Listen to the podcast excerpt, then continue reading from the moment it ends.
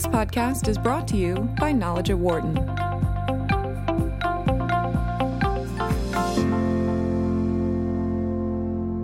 The White House has pushed forward the move to weaken fuel economy standards in the United States.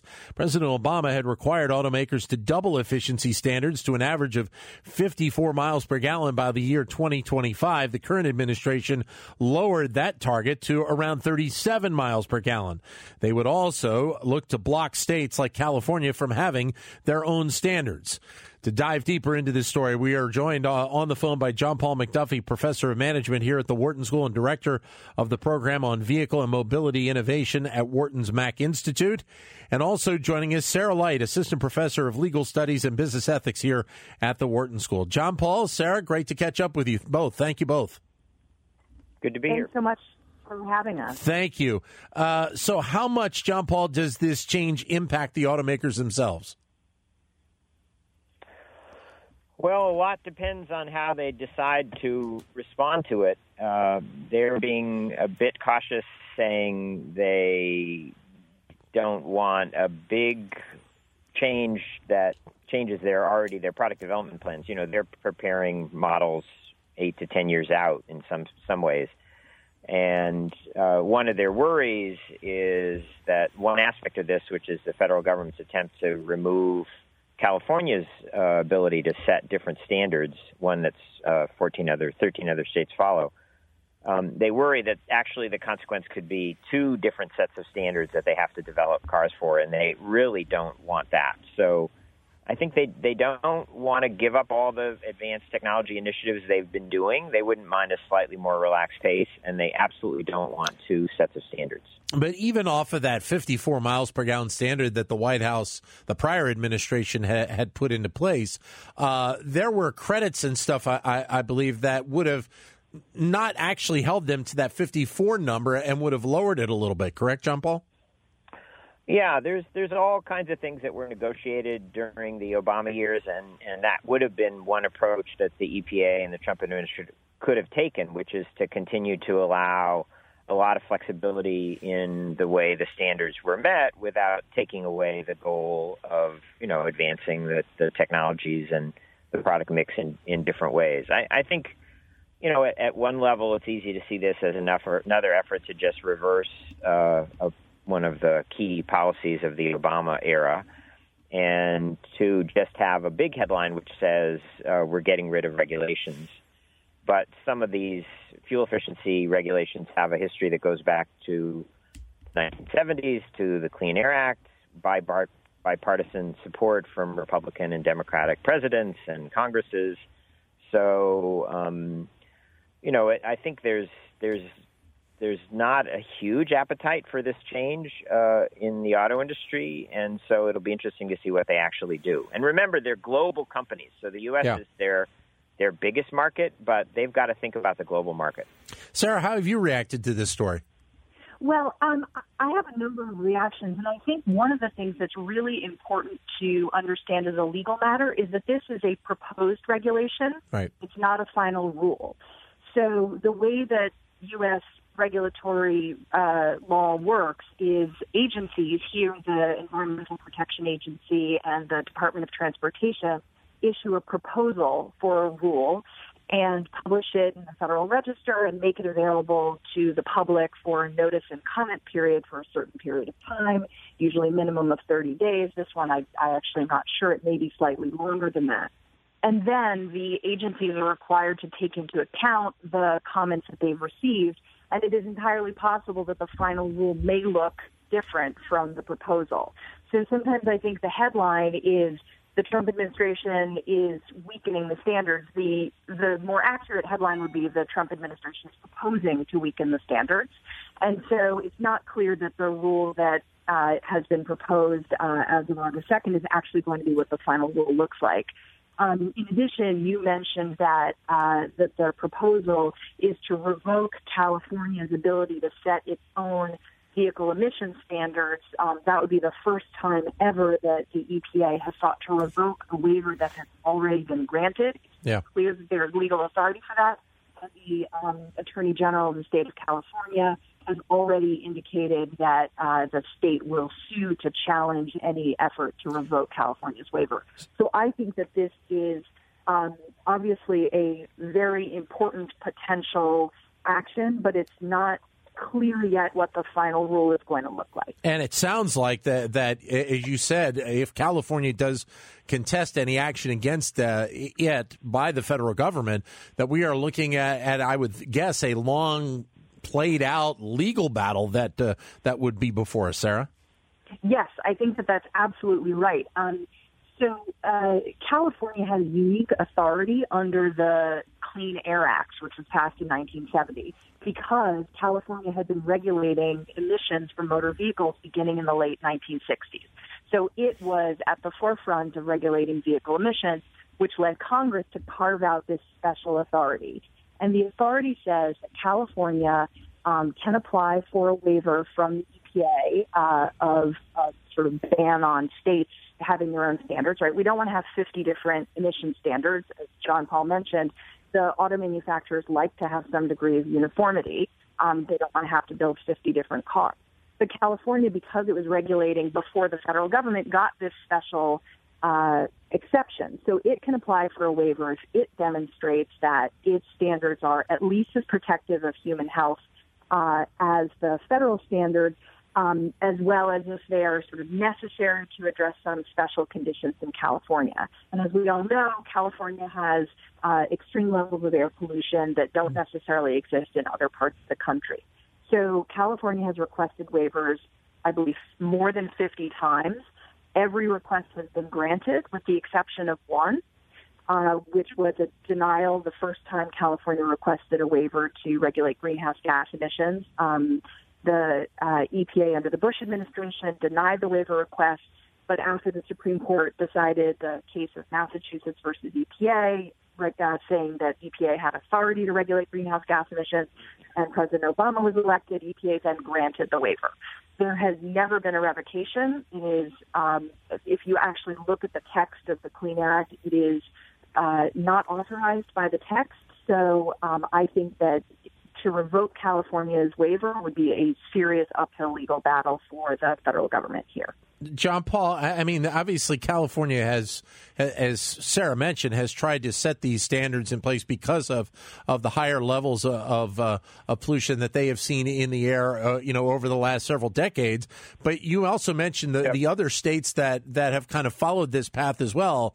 While they don't necessarily have the standard itself, they have been following this standard, correct? Yeah, and I don't. Sarah might know exactly when that was uh, authorized. Maybe it was part of the original Clean Air Act, or maybe it was added later. But um, basically, states were given the choice. They could go with the California standard, which was tougher, or they could go with the federal standard. And I think it's 13 states now. All the New England states, uh, New York states. I mean, you know, it it, it breaks down a little bit along uh, uh, traditional liberal versus conservative uh, ideological lines, which right. is part of probably what factors into this uh, particular challenge to the California plus other states rule. Um, I mean, I think you know the there's enough states now that have the higher standard that the auto companies pretty much shoot for that, um, and the the sort of one of the big questions here is what is the incentive for the auto companies to keep working away at fuel efficiency in the absence of a very ambitious goal? Right. Um, I think the companies themselves have been uh, surprised to find at how quickly they were able to meet some of the earlier stage targets. Um, and by the way, this isn't just about making smaller cars or lighter cars. It's about a lot, or, or electric vehicles or hybrid vehicles. It's about a lot of innovations to the internal combustion engine to make it more fuel efficient. It's the reason that you find, you know, very hard to buy a V8 in anything. Um, a lot of cars that might have had a V6 in the past now have a turbocharged, you know, four cylinder.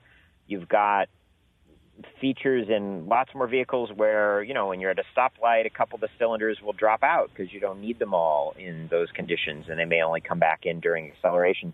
There's a vast amount of innovation in internal combustion engines to help meet these goals, and it might not, you know, continue at that pace it's it's expensive, but it is advancing goals um, that are both uh, of advantage to the individual consumer in terms of lower gas prices, and obviously to the broader uh, environmental goals. So let me just add one more thing. There's some evidence, you know, in technology policy general, there's a a view that the technology, the government should not pick winners, should not pick which technology uh, gets gets won, and right. that's generally been the approach of the Clean Air Act. But there's some interesting uh, research on catalytic converters, which is one of the very earliest ways in which emissions and fuel efficiency were tackled. And there were uh, was a tremendous amount of innovation shown in patenting at both automakers and suppliers when the Clean Air Act came in. In the Reagan administration, there was some relaxing of the pace of the Clean Air Act, and the patenting activity dropped down to close to nothing. And then later, uh, I think in the first Bush administration, uh, they were the pace was resumed, and the patenting innovation resumed. So this seems to be an industry which you know has typically dragged its feet on safety technology and on environmental technology or to have a bit of a forcing pressure, not to one specific technical fix, but to a technical goal, has actually been very valuable for getting innovation. 844 Wharton is the number if you would like to join in with your comments or questions. 844 942 7866. Or if you can't get to your phone, you can send us a comment via Twitter at BizRadio132, or you can use my Twitter account, which is at DanLoney21, joined by John Paul MacDuffie uh, and Sarah Light of the Wharton School, uh, talking about the changes in uh, fuel efficiency standards potentially coming forward uh, here in the United States in the uh, in the months and or years to come. I guess Sarah, playing off of your comments earlier, uh, because you would have that challenge. Uh, how likely do you think it is that, that we see any kind of change to these standards in the near future at this point? Well, um, it, it is likely that we will see a final rule uh, after the comment period closes, possibly by the end of this year or early next year. But it is likely that it is going to get tied up in litigation, given the fact that the California Attorney General, as well as the Attorney Generals of other states that um, are authorized to and have in the past followed California standards, that they're going to litigate. Um, the legal standard to get a stay of a rule. So let's say the EPA and the Department of Transportation, they move forward, um, they issue a final rule and the states sue. Um, often what happens is that the uh, states would request a stay of the existing rule. It's a relatively high standard to get a stay. You basically need to show a likelihood of success on the merits at an early stage in the litigation. Mm-hmm. So, uh, so it's a little bit unclear whether the rule would go into effect even if the states do pursue litigation another another way of looking at this um, is, you know, we've been talking a lot about how California has this special authority under the Clean Air Act. Um, we have actually been living in essentially a kind of one car standard for the last several years because under the Obama administration, the uh, auto manufacturers were so um, adamant that there be a single standard rather than to have to comply with a standard for fuel efficiency in terms of miles per gallon, a standard in terms of greenhouse gas emissions, in terms of grams per mile, as mm-hmm. well as California standards that the EPA, the Department of Transportation, and the state of California essentially negotiated um, effectively a single standard. Um, and the automakers kind of got on board with that standard, and that was back in 2012, and agreed not to challenge it, and they withdrew existing litigation, which had been challenging California's independent standard. So you know, the other class in addition to environmental management that I teach is negotiation. So another way to think about this is uh, sort of an opening move in a negotiation strategy, which is an effort by the administration to get California to negotiate with it for a single standard. Um, we'll see. Not clear that that's really going to work in this environment. Well, uh, John Paul, what what did you heard as, as, the reaction from the auto industry as this was all starting to play out? Uh, because obviously, as, as you both have mentioned, they obviously have a lot invested in this. We're talking about a time where they're also investing in all kinds of other technologies to, you know, to uh, to move uh, vehicle transportation into the next uh, into the next uh, uh path that that we're going to follow for 50 to 100 yep. years at this point. Yep. Well, I mean, I think there's there's several things that can be said.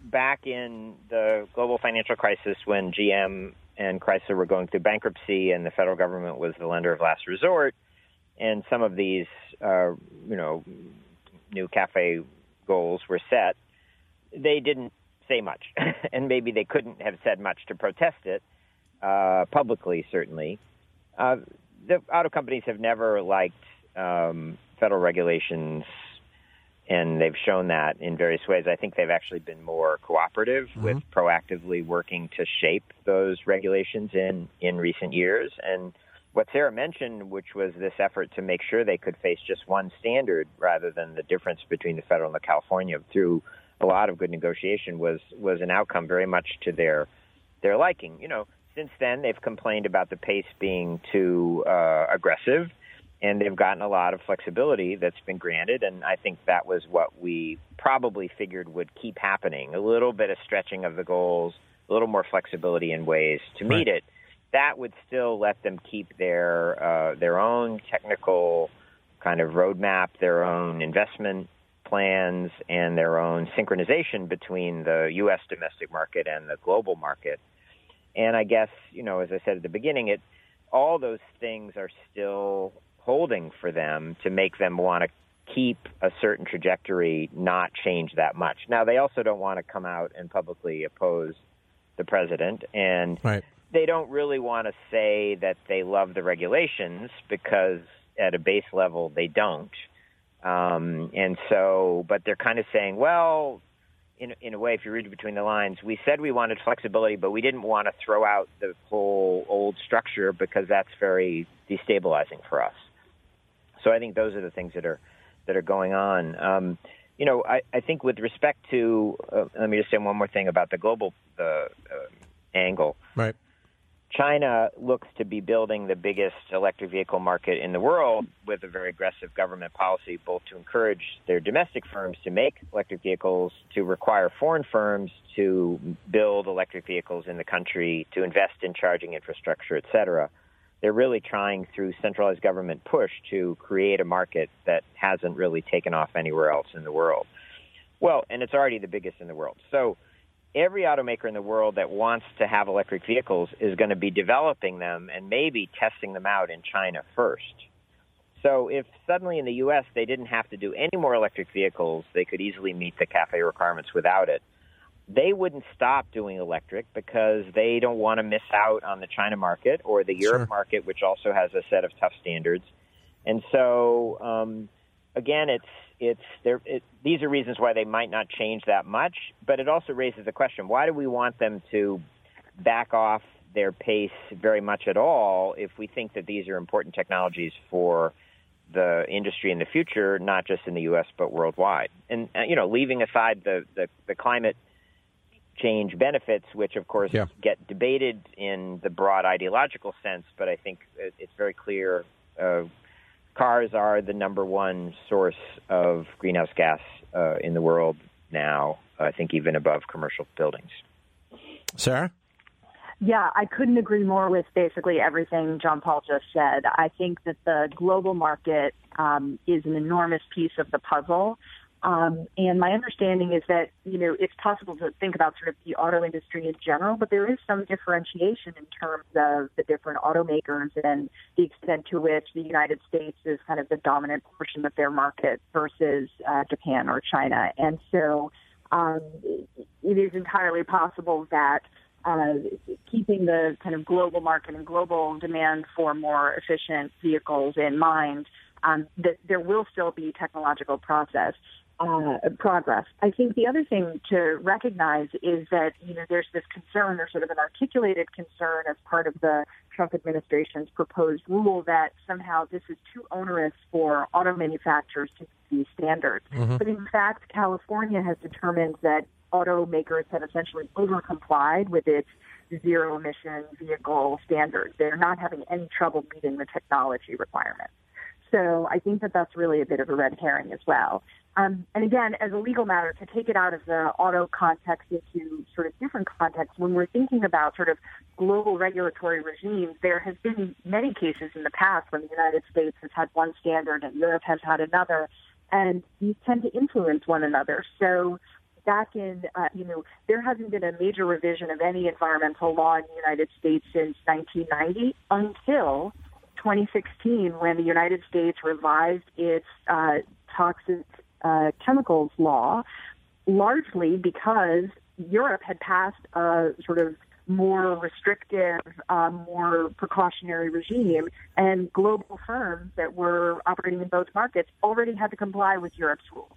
So it became less of a problem when the United States decided to make certain uh, of its rules more stringent as well. So I think that the global influence, um, even if it doesn't happen immediately, is certainly going to play a really big role here. And seemingly, Sarah, that, that's what I think a lot of people believe is going to happen with the implementation of the GDPR rule in, in Europe uh, involving uh, internet privacy with a lot of the companies like Facebook and Twitter and, and some of the other entities as well. Absolutely. I mean, I think that you know we obviously live in a in a one legal jurisdiction, but when you're dealing with global multinational firms that are playing in a lot of different sandboxes, they have to comply with laws passed by other jurisdictions, and that really kind of changes the game. I think we can't look at this with blinders on to what's going on outside the United States. So then, going back to something you said a second ago, then the the idea uh, of these automakers having to shoot for 54 and a half miles per gallon realistically, with a lot of the technologies that were, were being developed and, and in play here, you don't think that that was a, a standard that was, was even too ambitious, do you? No, I mean, I think that it's, I, I don't think that it was too ambitious. I think that that's essentially what was negotiated in consultation with the auto, uh, excuse me, manufacturers. So, um, no, I don't think it's too ambitious. Uh, given my sort of policy and law expertise, I would really defer to John Paul's yeah. expertise on what would go uh, on from the perspective of the automakers. John Paul? Yeah, I mean, there there are so many different ways to meet the requirement now. And as you mentioned, Dan, uh, an electric vehicle manufacturer can sell some of the credits that they get from having a zero emissions vehicle to a traditional automaker who can use those credits as part of meeting their total requirements. So actually, Tesla has made quite a bunch of money off of selling their credits to traditional automakers, and uh, you know that kind of uh, sort of balancing across the system has added some flexibility and you know taken a bit of the pressure. And you know, I guess an automaker that is furthest behind might um, have the greater incentive to buy some of those credits in the short term while they while they work on the other technologies. Uh, I you know I I think if you were to ask point blank the you know the head technology person in one of these companies is 54 too ambitious they would probably not say no. They would right. say it's very demanding, and we're working on lots of projects. Um, but my sense is that, uh, as we've seen in, in the past, there's a there's a phenomenon that researchers of technology have studied called the last gasp, where uh, an incumbent technology that's threatened with replacement goes through a tremendous burst of innovation for a period which could actually last quite a while. Uh, and so, if you think of electric vehicles or electric uh, propulsion as the new technology that's threatening the traditional internal combustion engine, I think we're very much in the glory period of a last gasp set of innovations. Um, and it's, uh, I think, surprised everybody how much more they've been able to squeeze in terms of fuel efficiency, in terms of better emissions performance, out of a whole new set of ideas that weren't even really around in in years past. So you know, to me, that kind of innovation's exhilarating and what we ought to see coming out of our automakers. I think for the engineers working on it, they probably feel the same way. Right. Um, from a overall corporate policy perspective, I think probably corporate leaders just don't want to get in a box where they're suddenly um, having to do things technically that they feel have poor return on investment that would lead to them making vehicles that nobody will buy, mm-hmm. et cetera. I mean, there's you know a, a CAFE type of system has some, uh, uh, any economist would tell you, some problems because it might force making more very small, very fuel efficient cars that nobody really wants to buy because they're too small and they're too uncomfortable. Um, but I think in, in many ways, consistent with this theme that in this industry, a little bit of push towards a very ambitious technical goal has been good. I, I think we're, we're seeing the fruits of that right now. Great having you both with us. Thank you, John Paul. Thank you, Sarah. Enjoy the rest of your day. Thanks, Thanks, so much. Thank you. Sarah Light from uh, the Wharton School, and the same for uh, John Paul MacDuffie joining us here on the show. For more insight from Knowledge at Wharton, please visit knowledge.wharton.upenn.edu.